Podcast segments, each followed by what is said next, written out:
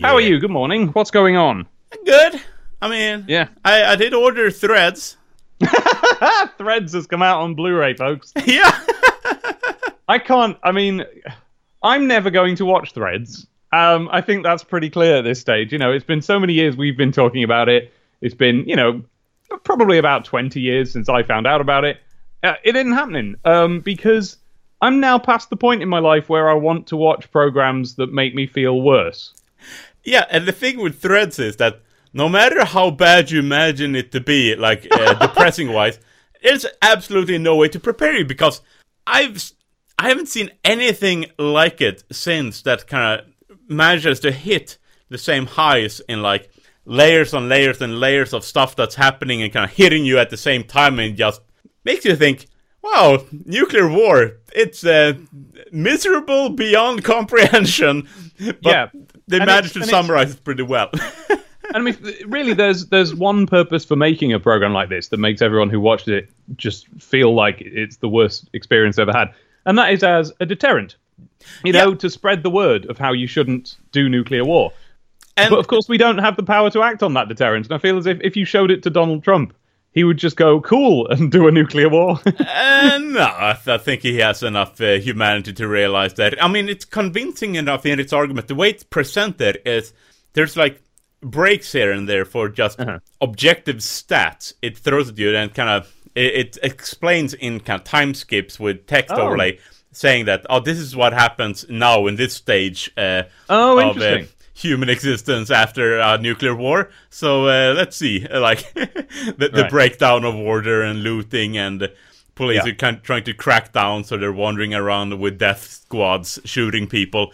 It's uh, yeah, that makes sense. yeah, and uh, you can tell that it was just made by people who were just trying to seriously explain the ramifications of nuclear war on human civilization in as a realistic and kind of science-based way possible, Right. And uh, kind of showing the what life on the ground would be like, which is uh, yeah. The, it would be the destruction of civilization and humanity as we know it.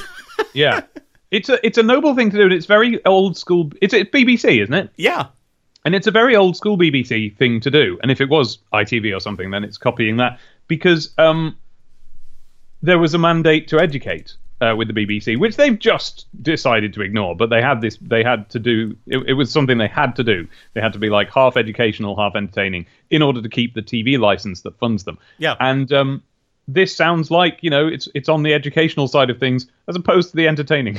Yeah, it, it is definitely educational, and uh, that's why it feels so admirably well done. It's so impressive because they took it really seriously. It, it in no way does it feel like it takes uh, shortcuts to be uh, melodramatic or Yeah. like amping it up too much in, an unfair way because we have the um, kind of the objective text stuff that shows up and uh, just kind of lays the groundwork for and f- frames it very well.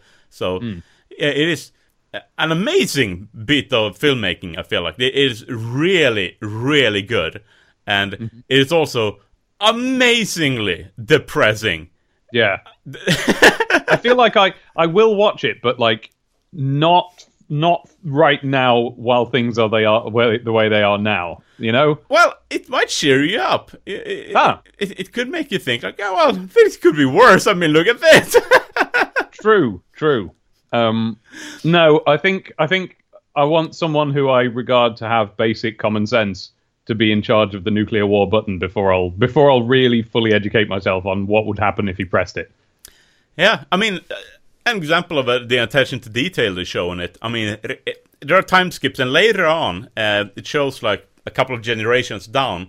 Oh, really? They've made up new accents for people because uh, Wow. civilization has kind of fractured into uh, like an older style of uh, being more like local towns uh, where the, the people's accents are developing in new ways. So when people speak, it's almost incomprehensible.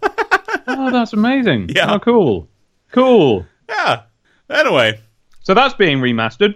yeah. Sticking with remastered news, um, the the White Album came out um, this week. Uh, the the Beatles' famous White Album. It's a Again? tricky one. Say again. Again? Again, well, this is something I'm really interested in um, because several years ago, about maybe 10 years ago, Cirque du Soleil, the, the circus troupe, um, the sort of artisan circus troupe, um, set up a show in Las Vegas, Las, Ve- Las Vegas, um, about like Be- the Beatles, and they they they came up with this revolutionary sound system. I believe every seat in the audience had like seven speakers in it, or something like that.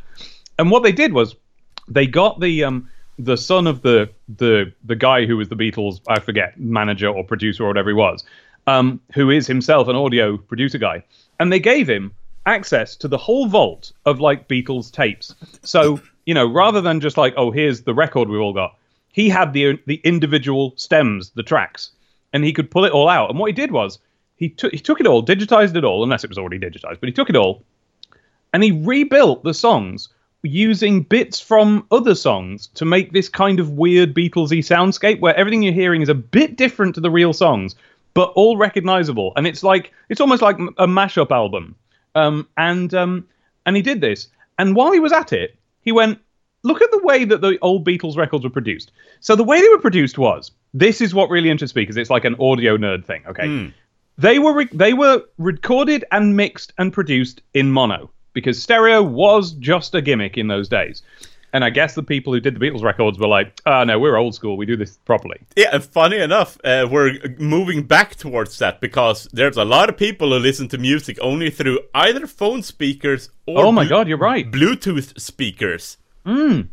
You're right there. Okay, so yeah, you're right. So probably music production is going to at least, I imagine they at least hit that mono filter button while they're mixing.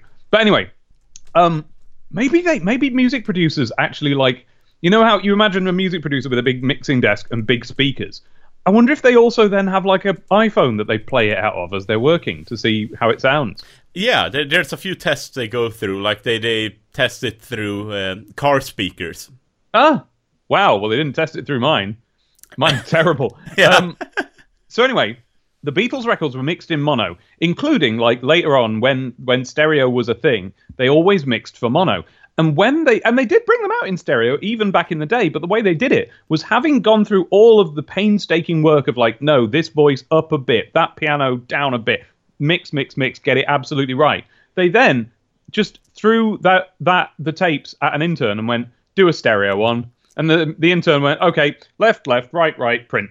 And so for years, we whenever you listen to the Beatles in stereo, it's which is the default because you know stereo is the default. It's always been this lazy, no effort, like nothing mix, and it it isn't good. And fans of the Beatles have all been like, "Hey, listen to them in mono; it's really good." And of course, we're all like, "Um, no."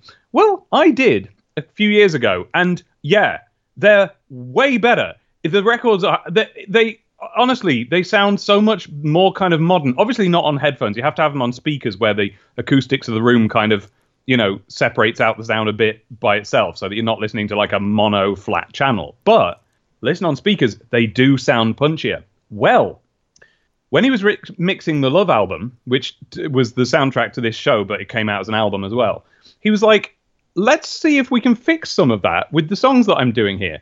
So there's a couple of songs on there that are just straight the old song. Um, and one of them is, um, oh gosh, what what is it? It's the um, I'm the Walrus, right? In the, the I'm the Walrus is one of the worst mixed stereo Beatles uh, records ever. One of their worst mixed songs because it starts off in that kind of like, oh, the drums are hard left, the bass is hard right. It all sounds dreadful in that way. It starts off like that, and then halfway through, when they were printing the stereo mix, they just something that they did. There's a there's a weird effect in the middle, um, a weird sound uh, effect. After which the song picks up again, and they just because of the way they mixed it, could not derive stereo tracks from that. They they mixed down during the original production.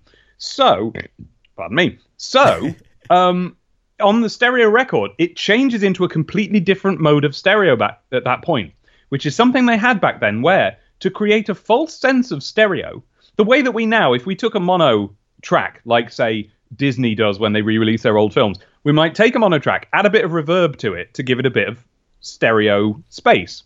In those days, they hadn't thought of that. So they went, what can we do to give mono tracks a stereo space? I know.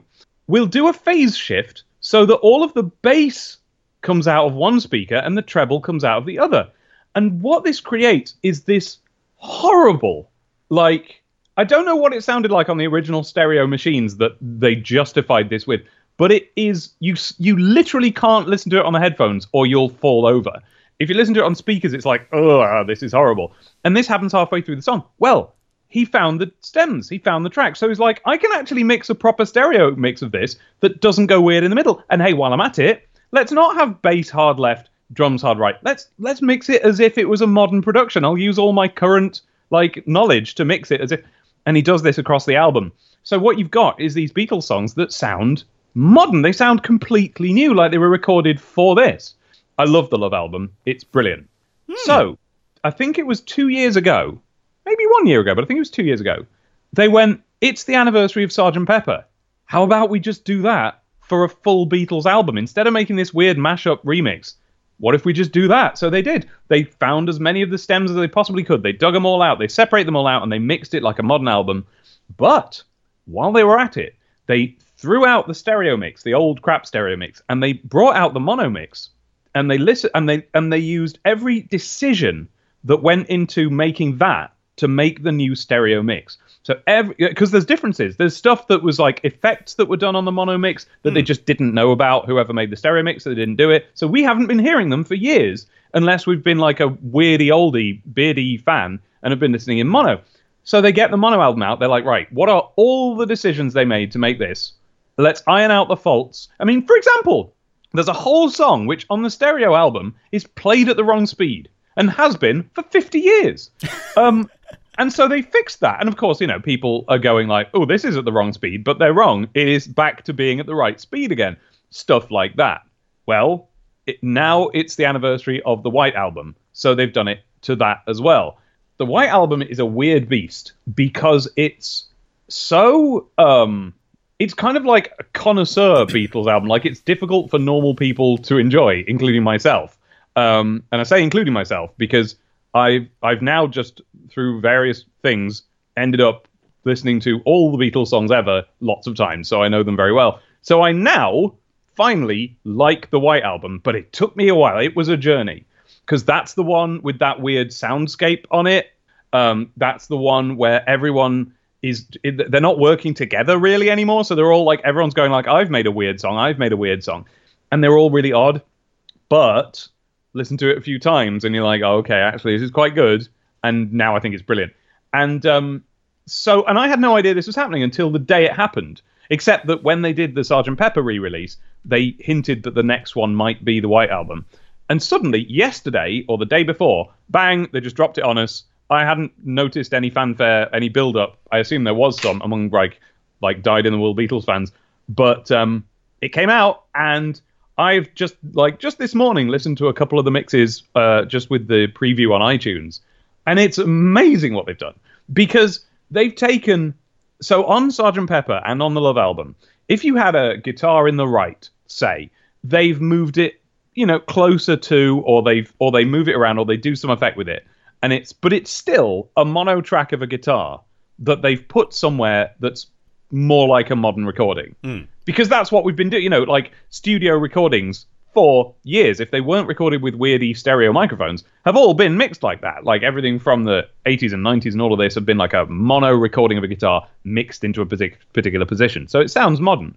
But this album has a lot of slow, ponderous tracks on them, which are just I don't know, like McCartney playing on his guitar, like his acoustic guitar, and singing along to it, things like that. There's like two or three of that, and in those ones, I don't know how they've done it. I don't know if they had access to recordings that that weren't used originally, but it's like you're in the room. The guitar is they've probably just used one of those stereo wide effects that I was mentioning before, but it honestly sounds like a new recording, recorded with stereo microphones on one guitar. It's quite incredible what they've done. Um, and I haven't listened to all of it.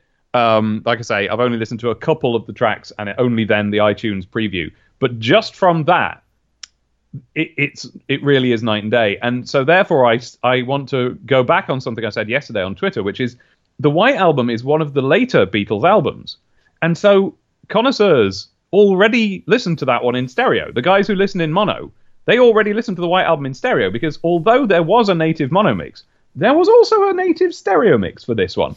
And so, um, at, with differences, some of the songs are different lengths, stuff like that. And the stereo one is generally the favored one, apart from a couple of bits where people go, well, on the mono album it does this, so that's better. I imagine they've incorporated those little ticks into this because th- that that's the sort of production these have been up till now. So yeah, if you're not interested in the Beatles particularly, but you are interested in this concept of audio reproduction, it kind of it rings the same bell in my heart as like this the, when I was looking up the changes for the Blu-rays for Star Wars. Like, yeah, I don't want them to change the film, but I'm interested in the ways they changed it. Yeah. I mean, especially like the fan restoration for. Yeah, it- yes, Star Wars. you're right. You're right. This is way more like the Harmy despecialized edition of an album, but with in mind making a stereo mix. That's exactly what it is, and it's, Yeah, I find it fascinating. They they weren't in a rush, so they took the time properly. So Yep. who knows how much time they spent on just recreating the intent of like tiny effects here and there. It's, it's, Yeah. eh, So I, I urge anyone listening to this who's interested in this process either to you know get yourself a copy of this new White album or the or the Sergeant Pepper re-release from a couple of years ago or the Love album, any of them. And while you're on a track, call up the original track either if you own it or on YouTube um, or wherever it happens to be, and just listen to the differences. And I have I have lost days to just doing this, ju- ju- like just with the Sergeant Pepper. And the White Album's a double disc, so I'm going to be there for weeks. Just like I've read articles about the differences, I've read forum discussions. There are so many tiny changes and decisions that go into this that it is for anyone interested in audio production. It's fascinating, and on the basic, on the most basic level, it's um, like when you see a colorized photo from the 1940s or something. It takes something that you have heard all your life and you associate that sound with old, and it goes, "What if it was t- recorded today?" And that on its own, it helps you to evaluate the music in a new way. It's fascinating. I am. I don't own this White album yet. I'm obviously going to get it. I'm probably going to find myself listening to the um, Sergeant Pepper re-release again later today. I listened to the Love album yesterday. It's flipping brilliant. Just it's it's you gotta get get, get these things into your ears. They're really interesting. The end. yeah, sounds good. Restoration news. yeah. So we both recommend Threads and the White Album. Yes. Anyway, I've been um, playing some stuff, watching some stuff. Yeah. Guess we could start with positive things. So, uh, Toby Fox released a demo for the um, his next game. Yes. Now, um, I want to urge you not to spoil the last bit of the game because we're only two streams in. Um, I've already that doesn't count as a spoiler, but initially I didn't know. Technically, at this point, I don't know that it's a demo for a larger production. Um, I've I've heard on the grapevine that it is. I don't know how that manifests, but um, Yeah, and I haven't finished it either. I'm uh, 90 minutes in, and uh, oh, I might I be prob- slightly further then, depending on playing speed. yeah, No, we're, we're wait, probably on be. the same uh, place because I, I was uh, kind of rushing through it, and uh, Ah, well, I'm sure you'll be much further then because we were very gradualing through it. yeah. And uh, I have some uh, positives and negatives. Positive Mm-hmm. things. Uh, the music is fantastic. yeah. No surprise there. yeah, and it's a nice upgrade over Undertale because it's clear uh, he's uh, got new samples, so it sounds uh, more um, a bit higher budget in production. Because uh, for for Undertale, he said that it was just he used a bunch of free sound libraries basically for his right. music samples. So. And here it sounds like he can finally afford to buy some music samples, uh, so it sounds better. And he hasn't run out of inspiration for music, so it's really nice sounding. And uh, stylistically and everything, I, I really liked the uh, first opening when uh, you create a character, you wake up, go to school, and then uh, you go uh, into the closet and you're introduced to uh, the uh, premise of it. I liked all that stuff.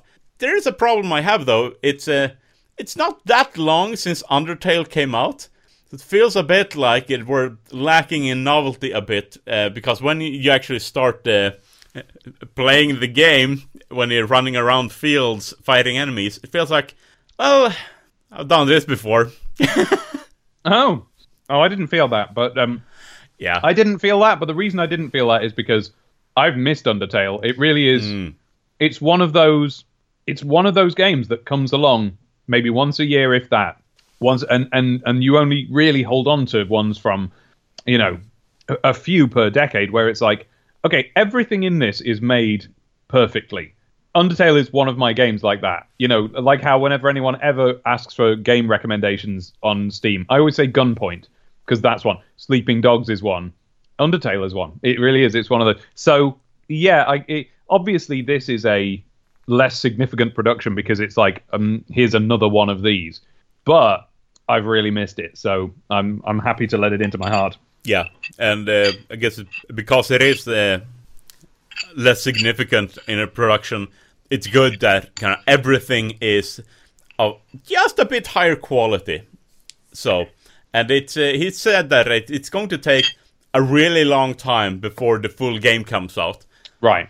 So I, I'm- I'm glad because it means that with more distance, uh, it'll regain some of that novelty because there's not really anyone else doing uh, Undertale style games. So No, there isn't, and the, this is a um, this is a good ploy because it means that rather than we're not just going to approach this game as fans of Undertale, we are going to approach this game at, like collectively, not necessarily me and you, as fans of Deltarune. You know, people are already like, there's a lot of Ralsei fan art. There will be cuddly toys of him years before the game comes out. Yeah. So when the game comes out, it will be incredibly anticipated, and you know that'll that'll shore up the funding for it. I guess maybe he's. I don't know if he is this a pitch. Is he going to crowdfund the game?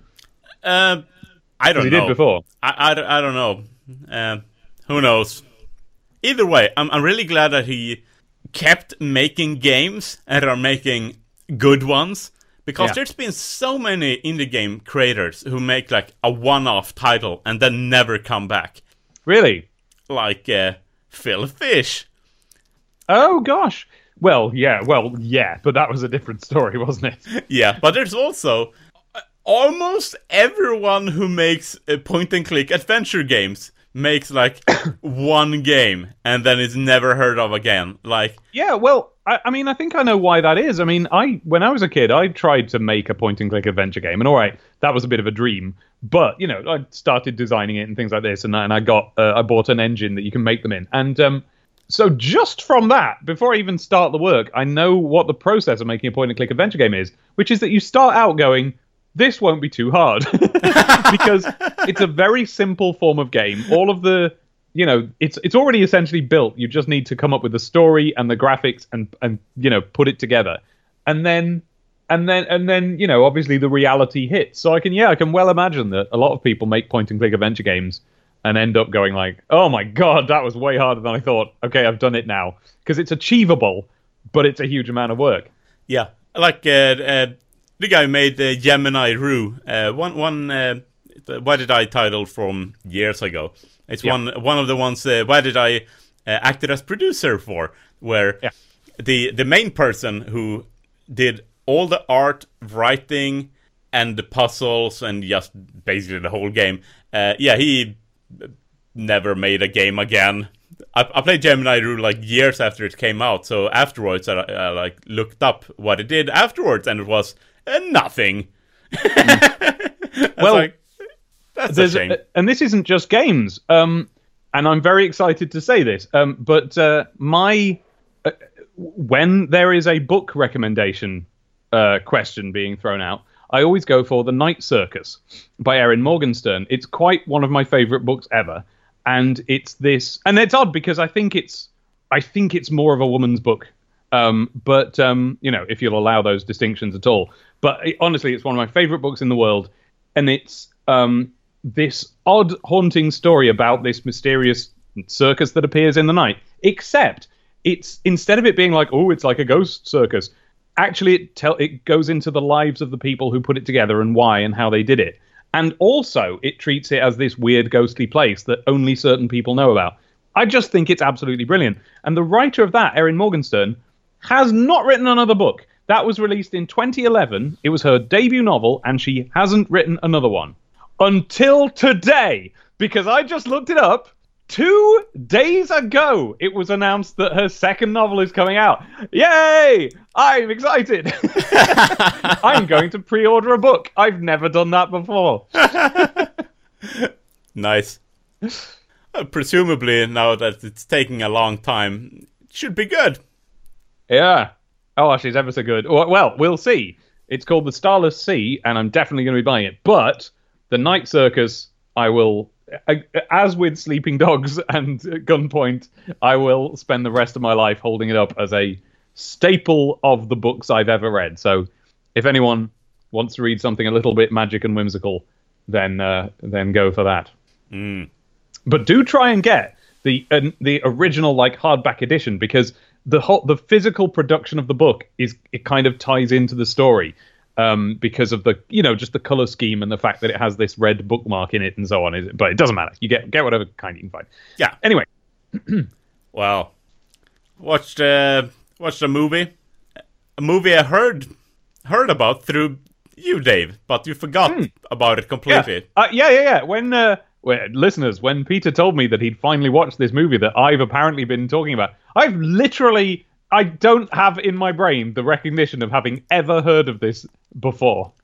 but apparently, I'm the one who introduced you to it. Yeah, on two separate occasions, Dave recommended to me the Red Turtle, or rather, he said that he really wanted to see it, Right. and then uh, I No, think, uh, the I'm looking at it on Google Images, not ringing a bell at all. I think I've I've had pot. Maybe this is the well, not the first, but maybe this is an early si- sign of like you know dementia or something. I'm losing my memory, whatever the real version that is, because there is no recognition coming in about any of this. yeah.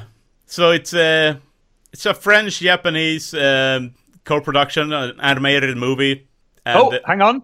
I just want to tell you that when I've uh, searched for videos, the trailer is highlighted as having been watched before. So, yep, you're definitely right. I do. I did once know what this was, and I'm going to turn the audio off and play the pictures in the background while you continue to speak. Yeah. So it's a it's a movie that's an hour and twenty minutes long. It has no dialogue in it. There are voices, but uh, it's just uh, kind of grunting and shouting, and uh, no Yeah. no discernible language there. And at the start, there's like a giant Studio Ghibli logo, but in the credits, it's clear that it is genuinely like a co-production. It's not just that they flew in like a writer director guy who just told everyone what to do. Instead, it is actually animated by French people.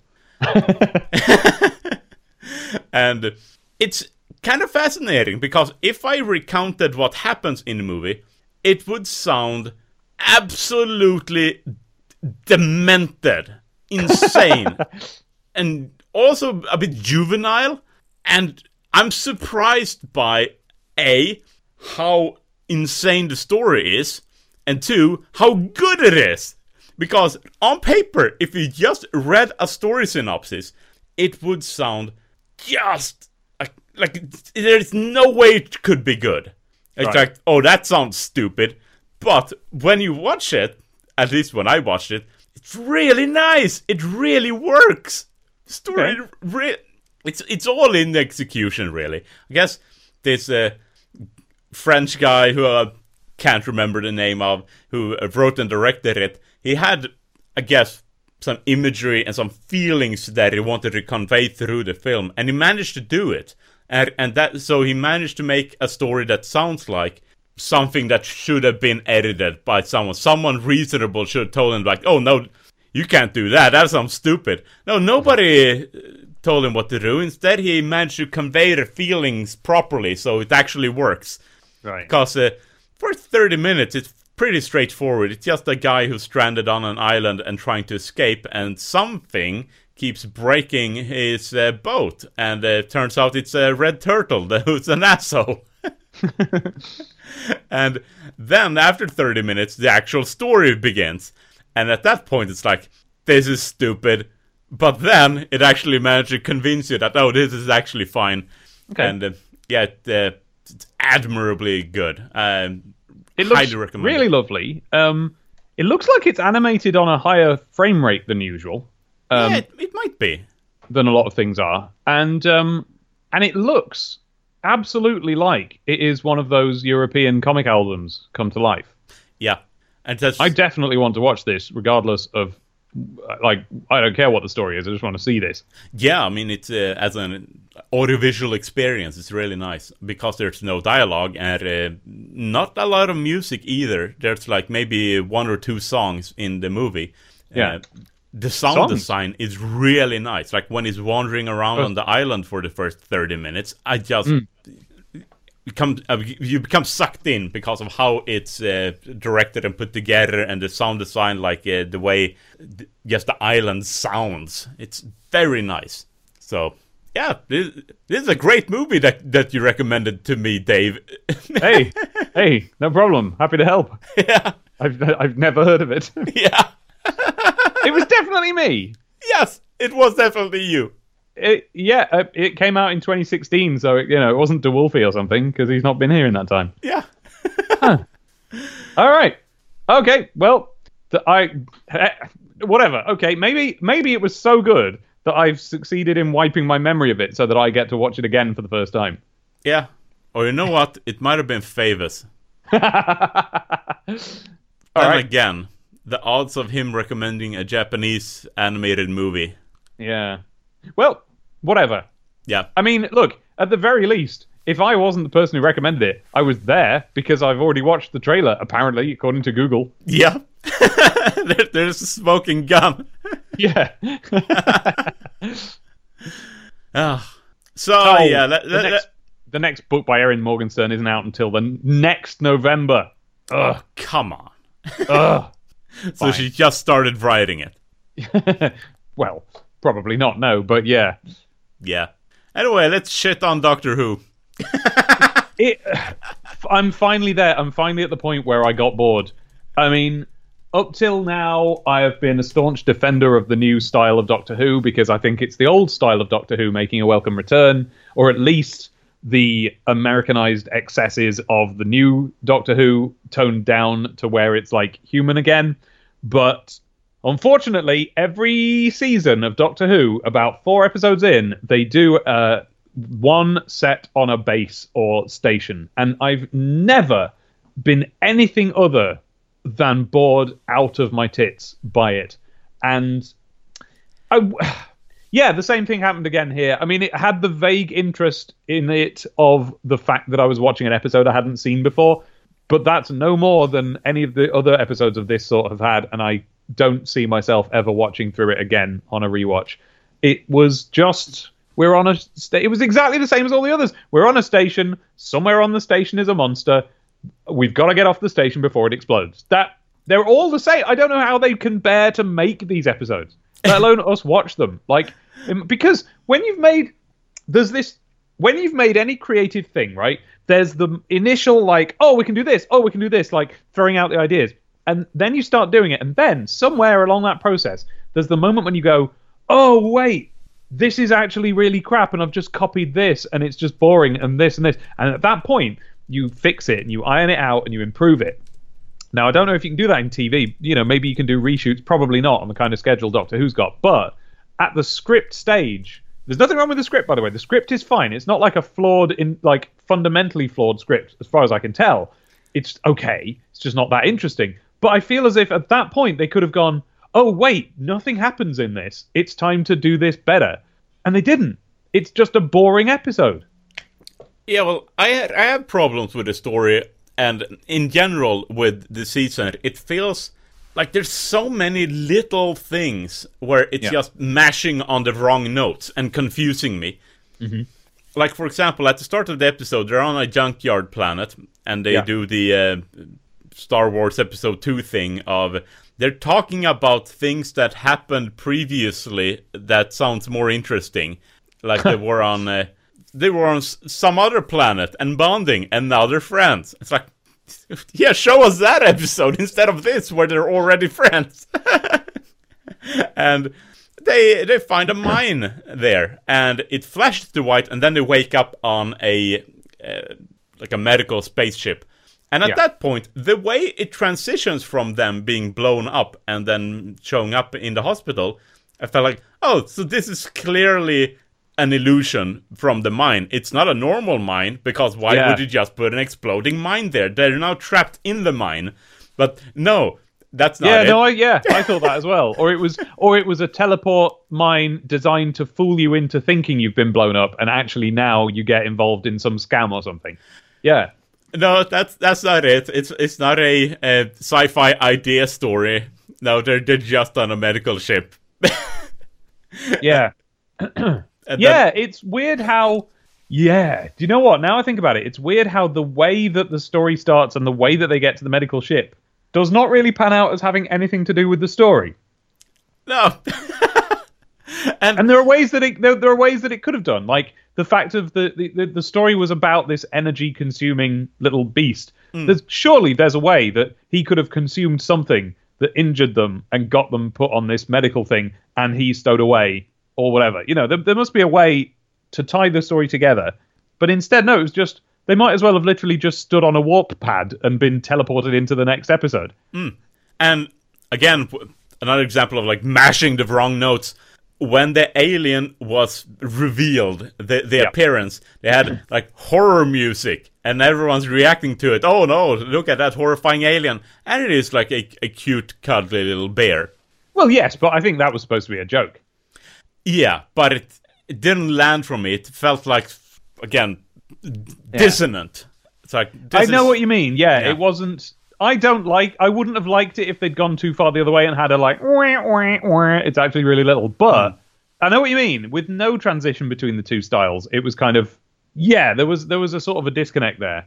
Yeah, because it, it's one could argue that oh, it's just like old Who with the hokey aliens and the music that trying to take it seriously. But Yeah. back then, it wasn't as calculated as this. The appearance of the aliens, they were genuinely trying to create scary aliens in the episodes where they had scary music. It's just that they And gave- by the and, and by the like, if you talk to people who were kids at the time, they succeeded. Yeah, and that's why it actually worked in the older ones. Uh, and here, it's like a CG team, and like it's, it's a very calculated, thought out design that was giving all the money in the world. It wasn't made in a week by someone who was given absolutely no money or training or time or anything. No, it was it was great. It was a really good little beastie. I mean, I Yeah. can't help but think I've seen it in something before, and I can't think what I'm thinking of. Um, it looks like as I look at it, I'm like, oh yeah, that's a screenshot from, and then I go, oh, what's it? What? I really feel as if I've seen this design in something else before, something along the lines of a like, oh, I tell you what I'm thinking of. I'm thinking of um, a mixture between every dragon in How to Train Your Dragon and um, the the lizardy guy from Monsters Inc. Um, and the alien from um, uh, Lilo and Stitch. So like basically, yeah, yeah. Oh, and Stitch. I was actually thinking of a different alien in Lilo and Stitch, but also Stitch. So actually, it is kind of a mashup of existing designs, but I likes it. Yeah. So yeah, uh, so the episode is alternatively like either boring because it's yet another episode where they're on a base, and I kept waiting on. Surely this isn't it. Yeah. Surely at some point they'll pull the rug out and reveal what's really going on because the, they wouldn't be that stupid to just make an episode where they're on a medical ship and there's an alien trying to eat them. Surely Yeah. there's something more to it because of how they transitioned from the mind to waking up. It's like, no, that's it. and then then you have a little dissonant bit where it feels like, wait, what? So, and almost every episode of the season has been like this, where it feels like there's too many story threads going on, so they, aren't doing justice to anything. It feels very shallow, and they're they're not executing it very well, and ah, and we're halfway through the season now, so it feels like is, is this what happened with their writers' room, where every episode is equally bad instead of it, it having been like a virtuous circle where everyone is helping each other out to make all the scripts better. Instead, it's like everyone threw way too many ideas into every episode, so that it feels like That's They're possible, or it's possible that, or it's possible that it, the writers' room isn't working in the way that we anticipated or imagined. Because I've heard a lot of people refer to, you know, this Chibnall written episode, this written by another, per- and of course the um, uh, the Rosa Parks episode uh, was written clearly, and it was advertised as having been written by an author. So, like, actually, the episodes do seem to be authored by individuals. So, what is this writers' room thing? I wonder if they were just all invited into a room at the start, and they all like bounced ideas back and forth then. And then they all go away and write their own episodes or something. Yeah, I hope it isn't the case that they, they went in and they were all just a bunch of yes men. They kind of patted each other on the back and didn't actually provide proper brutal critique, which I feel like every one of these stories should have had. Yeah. Maybe they were too nice to each other, because that that's something that happens a lot where they they didn't challenge each other enough because they weren't, I guess, comfortable enough with each other. They weren't good enough friends that they could just call each other out and not create like a huge rift between them. I mean, I don't know. I don't know. Yeah. But clearly there is clearly there is room for improvement with the writers' room, and I and I do Yeah. still think the writers' room is the answer. Um, but they've just I don't know. They've not gone far enough yet. Yeah. And also. Now I've only seen it the once, and I didn't. I I don't think hard enough about TV when I'm watching it, so I'm not, you know. Hmm. But um, this one did have the same problem that they've all had, like that every episode has had up till now, which is that oh, except the first one, which is that it gets to the the end, as it were. It gets to it gives you a sort of climax, and then it goes, well, that was the bit we were leading up to, so let's not really end the episode. So you had the the spiders one. You don't really find out what happens to the spiders. You just find out what happens to the big tentpole spider, the climax spider. Um, this episode, the whole thing was that they were like they'd been taken away from the TARDIS, and the sonic screwdriver wasn't working anymore. yeah. Well, we never see any of that get fixed. No, the, sonic screwdriver it fixes itself. In Yeah, just some right. I didn't miss something, did I? Halfway through the episode, she just starts using it again. yeah. It it, it And in fact, not no, not halfway through the episode. It was the key pivotal moment of the climax, like the the the the plan that she came up with. Up till now, her early on in the episode, her sonic screwdriver is sucked of energy by this little monster, and at the end, semi spoiler, she her plan involves closing a door at a at a pivotal moment, which she does with the sonic screwdriver.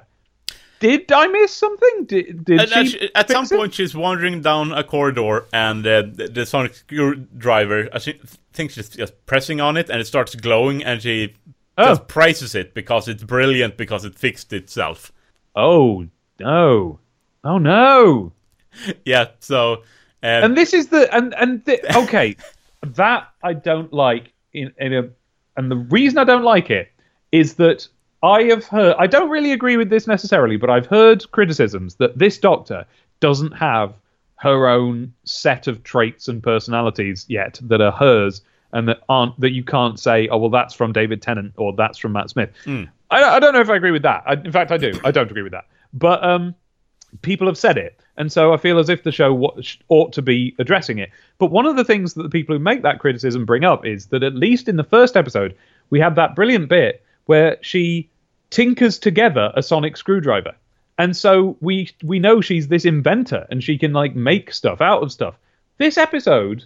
Why on earth not have her pull some wiring out of a wall and fix the sonic screwdriver herself using ingenuity? Especially given that part of the theme of the episode is that there's a man who tinkers together stuff with his ingenuity to make piloting the ship possible.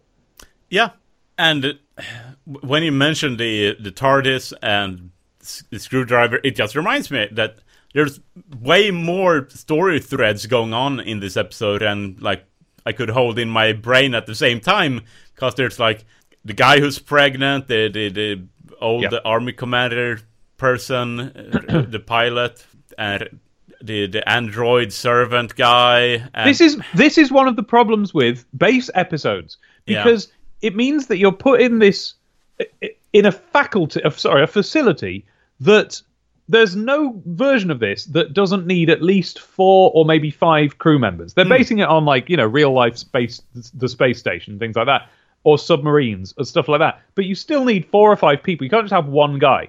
So they have to have this cast of characters, and so they have to have their own stories and their own eclectic like backstories and abilities and skills and and like priorities, and it's all it's too much for a 45 minute or whatever it is TV program. If it was like the old days where you get four half hours to play with, maybe, but not for this length of episode, and so it always comes out clumsy. What they could have done. The, okay, so the guy who's pregnant.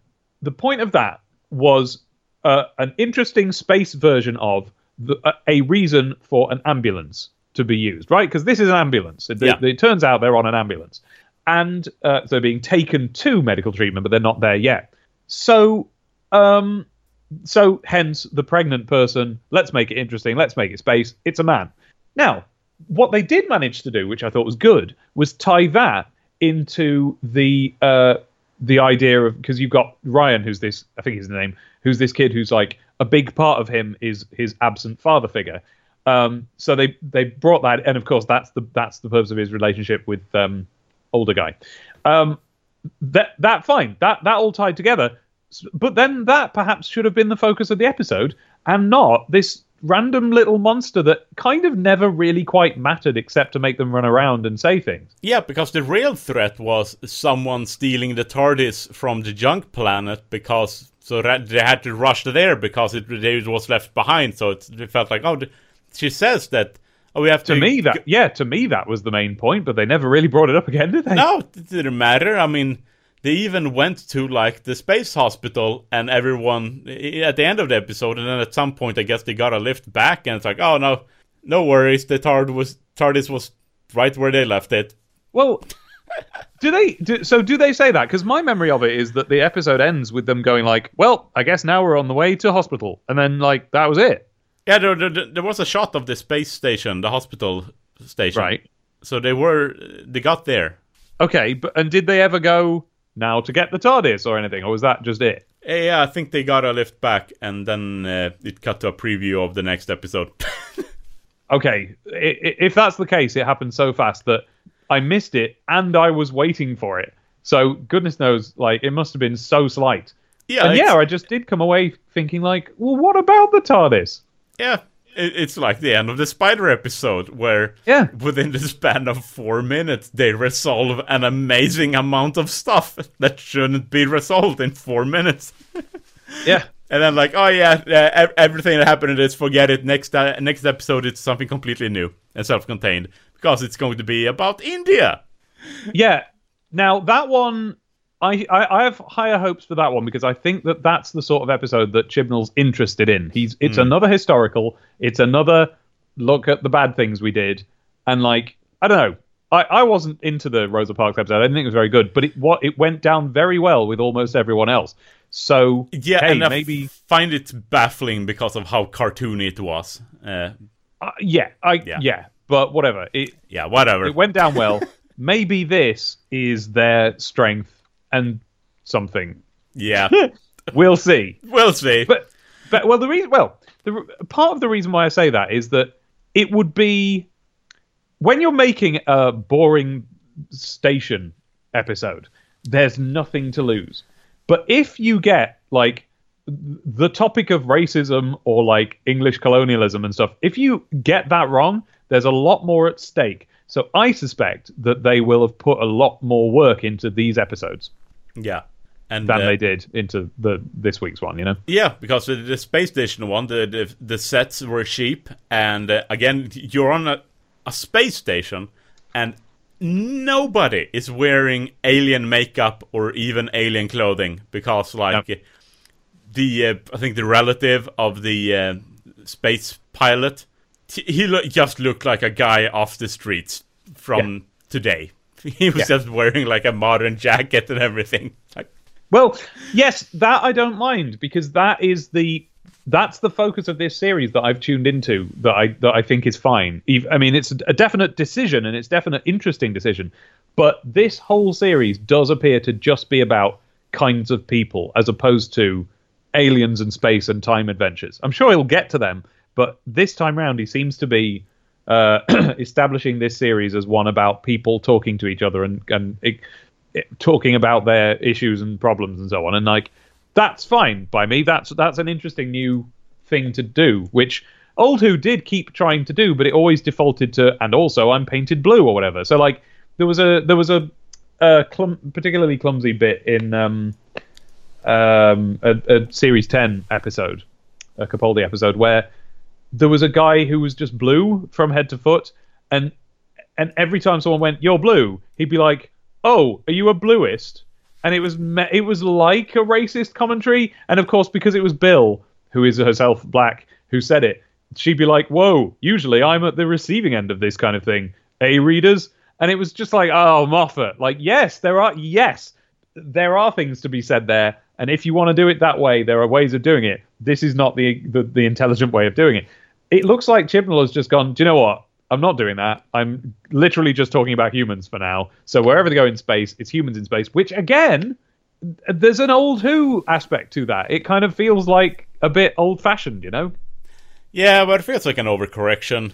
It's hmm. it's it, it it's becoming like a Star Trek Discovery, where there's Yeah. a ship full of aliens. Never see them.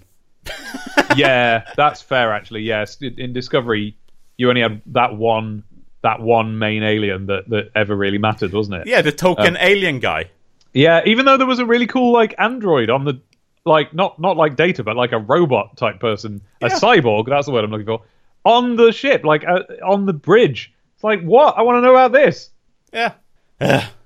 anyway, so So yeah, it was it was boring. I only got halfway through, and I just got bored and stopped. Um, Yeah. And then yesterday at lunch, I watched the rest. Uh, and I watched it without Abby because even though Doctor Who is one of the things we definitely watch together, it didn't. It this one just didn't matter, and that's that's rare. yeah, it's definitely a completely forgettable, just filler episode, and it makes me wonder, like, would this series have been better if it was only six episodes for the entire season? It's becoming like uh, with the uh, Black Mirror, where every season with more than three episodes has just been terrible. I think, which is now half the series.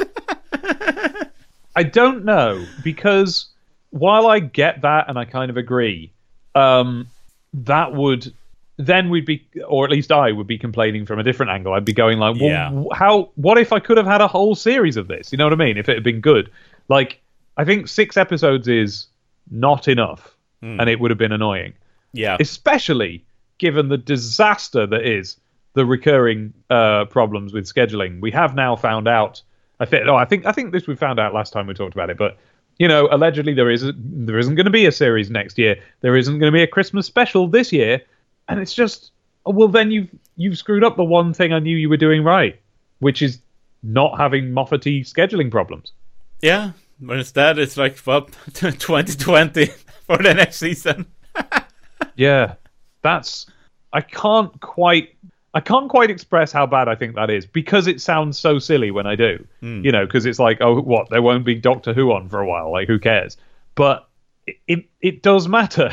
Um, I think you put it the best when you said that like kids are supposed to grow up with this, Yeah. and how are you meant to do that if you've only got about uh, what like let's say you've got about 12 years when you're a full-on child. If if the thing you're supposed to be growing up with is only on for six of those like that's not enough. Yeah, this this is supposed to be like a season, a series that's on like clockwork, like every year. It should be on every year at the same time. So at least. I think Yeah. in the old days it used to be on twice a year. I'm not sure about that but uh, just looking at how many ones were on it it seems that way yeah, and, and at some point uh, after the 2005 uh, kind of incarnation, it started becoming very erratic in its schedule. yeah. It started feeling like it's never on, and uh, yeah. I was doing it again. yeah. It's not good enough. Ah, and it's a real shame because you know and, and a lot of people are saying this but like anything at this stage anything wrong with the production i- is liable to be blamed on the female doctor and that's not good enough this needed to be perfect for a couple of years after which it could go off the rails a bit Yeah, and I feel like they've they've let down the cast. Yeah. if, if this is the level of quality they'll have towards the end, and then it just it's just off for a year. Feels like a, what the hell was Yeah. that? We'll ask ourselves in a year. I mean, we've still got plenty of episodes to go, so hopefully, hopefully it's it's in the back end of the series. There's good stuff, but It's not Yeah. looking great, but you know, we we can be delusional, cautiously optimistic. Uh, Who fans? I mean, yeah, it's our lot in life. yeah, and it it seemed like for once it wasn't going to be, but it is. This series seems to have all the same problems, but from a different direction, as they did under Moffat. But he's still got time. Chibnall's got time to pull it round. The what really confuses me is that like he's been literally waiting his whole life for this. I don't know why he doesn't have better fanfics already lined up. Yeah, I mean, maybe in a more stripped down form, all of these episodes are ideas that he had, but then they just dumped a shed load of more shit into every episode, and now they're broken. Maybe. Ah, Um, so yeah, no, I'm not. Uh, I'm not quitting yet. I'm not moping out of the series or anything. But this was a. Here's the thing. It's not that this was a particularly low point episode, and that's the problem. It this was yet another episode where it's just on and it's okay, and it had great lines in it. There were good bits that I really liked, but they were lines as opposed to I'm I, I'm kind of okay with the idea of a of an episode where you're mostly there just to spend time with the people. I'm okay with a whole series of that, hmm. but it, it it has to not be distracting. And this episode, it was distracting to me how nothingy the actual story was that I was spending time with characters in. And if you know, so like I love a bottle episode of things where it's just like these characters are, are stuck together and they talk to each other and that's it. I like those. A lot of people complain about them. I like them. The the Fly episode of Breaking Bad, loved it. Um, but if they're all going to be that, then you have to come up with a way of hiding it. I don't know. No, it's not quite struck the balance yet. Hopefully they will. We'll see. yeah, and uh, we'll know they've run out of ideas if they have a time time loop episode in the season. Because uh, I watched uh, a lot of sci-fi series, and uh, I think every single one of them has one or several time loop episodes. What was I watching recently that had a time loop episode? Was it Doctor Who? No. There was something we were watching just recently that was really. It must have been TNG, you know. Oh, that's it. Yeah. We've started watching Deep Space Nine. ah, in our in our big long TNG watch through, we've we've hit the Deep Space Nine point and we've started watching it.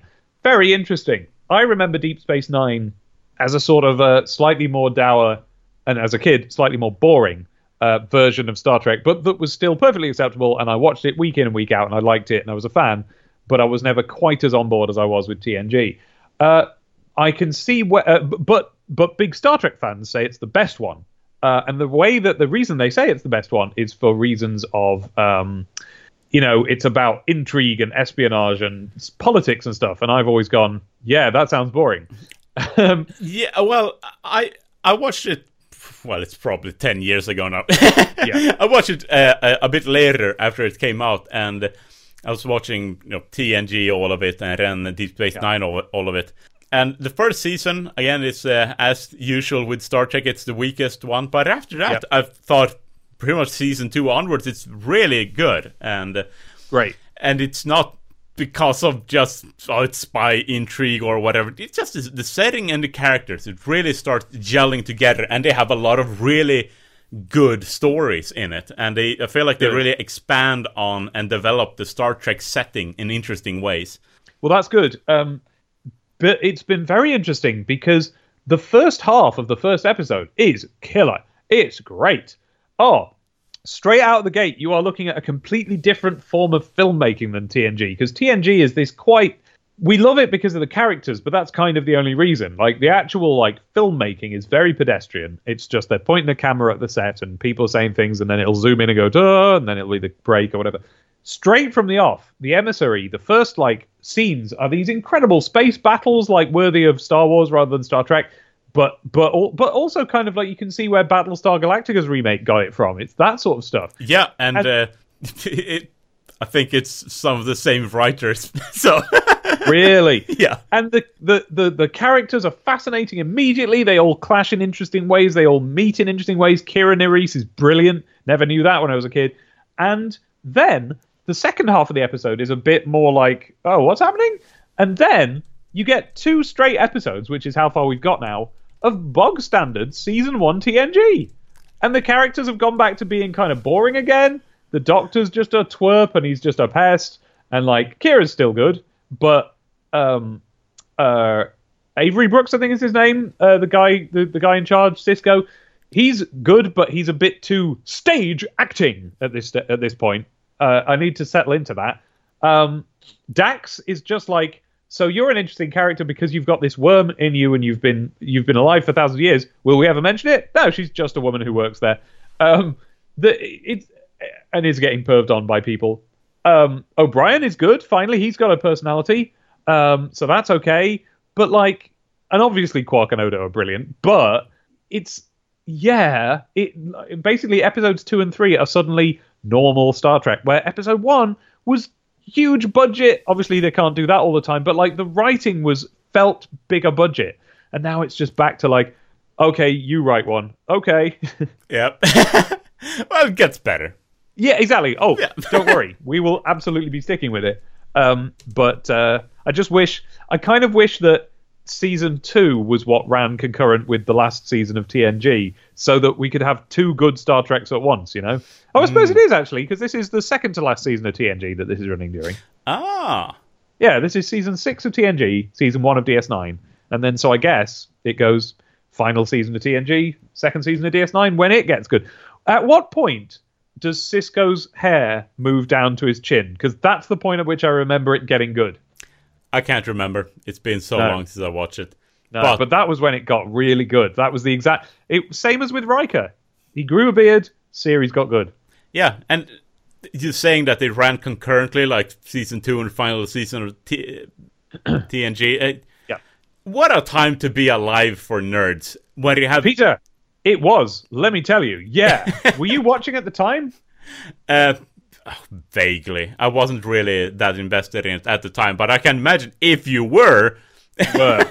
Me and my friends were. And this was not only that, but it was also. Do you remember there was a sort of a, a renaissance time for nerds about 10 years ago when we realized that we were now the ones being catered to, but also we weren't Nazis yet? That little time when the when the geeks like geek culture became a thing and it became the main culture, but it hadn't turned evil yet. Well, or boring. Well, that that was what it felt like because in the UK anyway, I, I don't think this is true in America, but in the UK, it was not nerd TV. Star Trek was Wednesday tea time on one of the four channels available, and it was like the only thing on, and it was one of the two BBC channels. And DS9 was Thursday nights, and it was normal TV. Everyone watched it. If they, if, I mean, like if they didn't watch it, okay, but they didn't go like nerds. You watch Star Trek. It was just a normal thi- option, an optional thing to watch. And also, be- when they were between seasons, they would cycle in uh, repeats of Quantum Leap, that sort of thing. So yes, it was. It was really great. It was a really great time to be watching TV with your dinner. It was really great yes. because as well as that, like, so now me and Abby are watching these and they're still good and we're having a nice time. But what you know what you haven't got? You haven't got now and then there'll be a dedicated night of TV where the cast are interviewed and they're the same age that they are in the program. You don't go to the shops and there are magazines with Picard on the front. Well, okay, you do get that now, but they're throwbacks. Whereas at the time, it was like, what will happen in the next episode? It was like X Files was on. It was so good. Yeah. this was the this was basically the year X Files started and was at its best. Uh, no, I think maybe series two was when it was at its best, which was when DS9 was on. It was so good. Can we go back to the 90s? I know it's an old thing, and I know that we've like we're now at the point where it's like oh, it just sounds like we're saying that we're old, but it really was that good. Yeah. And then in the 2000s, we got Doctor Who and uh, Torchwood airing at the same time. Yeah. wow. Yeah. I never watched Torchwood because it looked terrible. I, do you know what? Maybe you should now because it's so terrible. But with the distance of time, you might find it funny. yeah. or I'll just wish I was dead rather than keep watching it. Well, I don't know. Yeah, I, I, my memory of it is that it was so oddly confused between those two emotional responses. Like one of the weirdest things about it was that it was a children's like production. It was like kids TV. It was produced and directed and written the same as Doctor Who was, except it was supposed to be adult, so they kept throwing in these sex jokes. But it was as if the sex jokes were written by like people who don't know what sex is. The most memorable moment was there was this bit where a, a gay man and a bisexual man are in a room together, and they mention that one of them's got a watch, and he says something like, "Hey, if we get a minute together, we can do that thing you do with the watch." And they go, "Uh," and we all went, "What? what? What do you do with a watch? Like a pocket watch? Like not on not on your arm?" Like a like a like a rabbit with a waistcoat, that kind of watch, and like we're all going, what? Is that even a joke? Or did you just go like, uh, sex? It was so, so puerile. And because of that, it was quite good. I might rewatch it myself. Yeah. It was awful. Yeah. I mean, we do a lot of things that make us question what we're doing with our lives. Do you know about the Chibnall episode? Do you know about Chibnall's inaugural, like his most memorable episode of Torchwood, which made us a little bit worried that he was going to be in charge of Doctor Who? No. Did you see? did you see the Cyberwoman? No. Oh, Okay. Wait, I think you linked me a clip from the Cyberwoman bec- when we were kind of building up to this season of Doctor Who. The Cyberwoman is the one where she is. It's meant to be a Cyberman, but it's a woman. So of course it's just a woman, but in a metal bikini and maybe with like a little bit of a noggin hair, uh, plastic, and uh, and she's just like a sexy woman, but she's a Cyberman. And the way that they defeat her is that they throw barbecue sauce on her so that she gets eaten by a pterodactyl that's never been mentioned before. Just they're like, oh yeah, we've got a pterodactyl in the base, so we should throw this barbecue sauce because, as everyone knows, pterodactyls like barbecue sauce. And sure enough, a pterodactyl swooped down and ate her, and that was how the story resolved. So in those days, he was ending his stories. It maybe maybe we should be glad that he stopped. Yeah. I mean, maybe that's how the season finale will end. oh, I hope so. Yeah. we'll have a gender swapped uh, Cyberman again, and we'll have a gender swapped uh, Dalek, and uh, they'll throw barbecue sauce on them, and the pterodactyls come. I know that it's no longer okay to do this in real life, but I do still laugh at the like 1980s and thereabouts trope of going, "Oh well, it, we're going to do a female version of this thing, so it's going to have a bow on its head Yeah. and and eyelashes." And I don't know, I feel like I would like to see a Dalek like that. yep. And they'd be able to have like making of stuff, just like when George Lucas was making the uh, lightsaber fight at the end of uh, Attack of the Clones, yep. and talking about like, yeah, yeah, ev- everyone's been wanting to see something like this.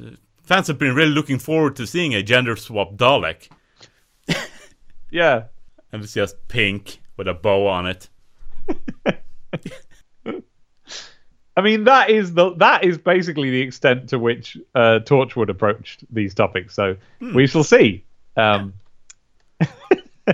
oh, it's really stupid. Yep. Oh, I really this is I've really wanted to live in a world where Doctor Who justifies its success by being good.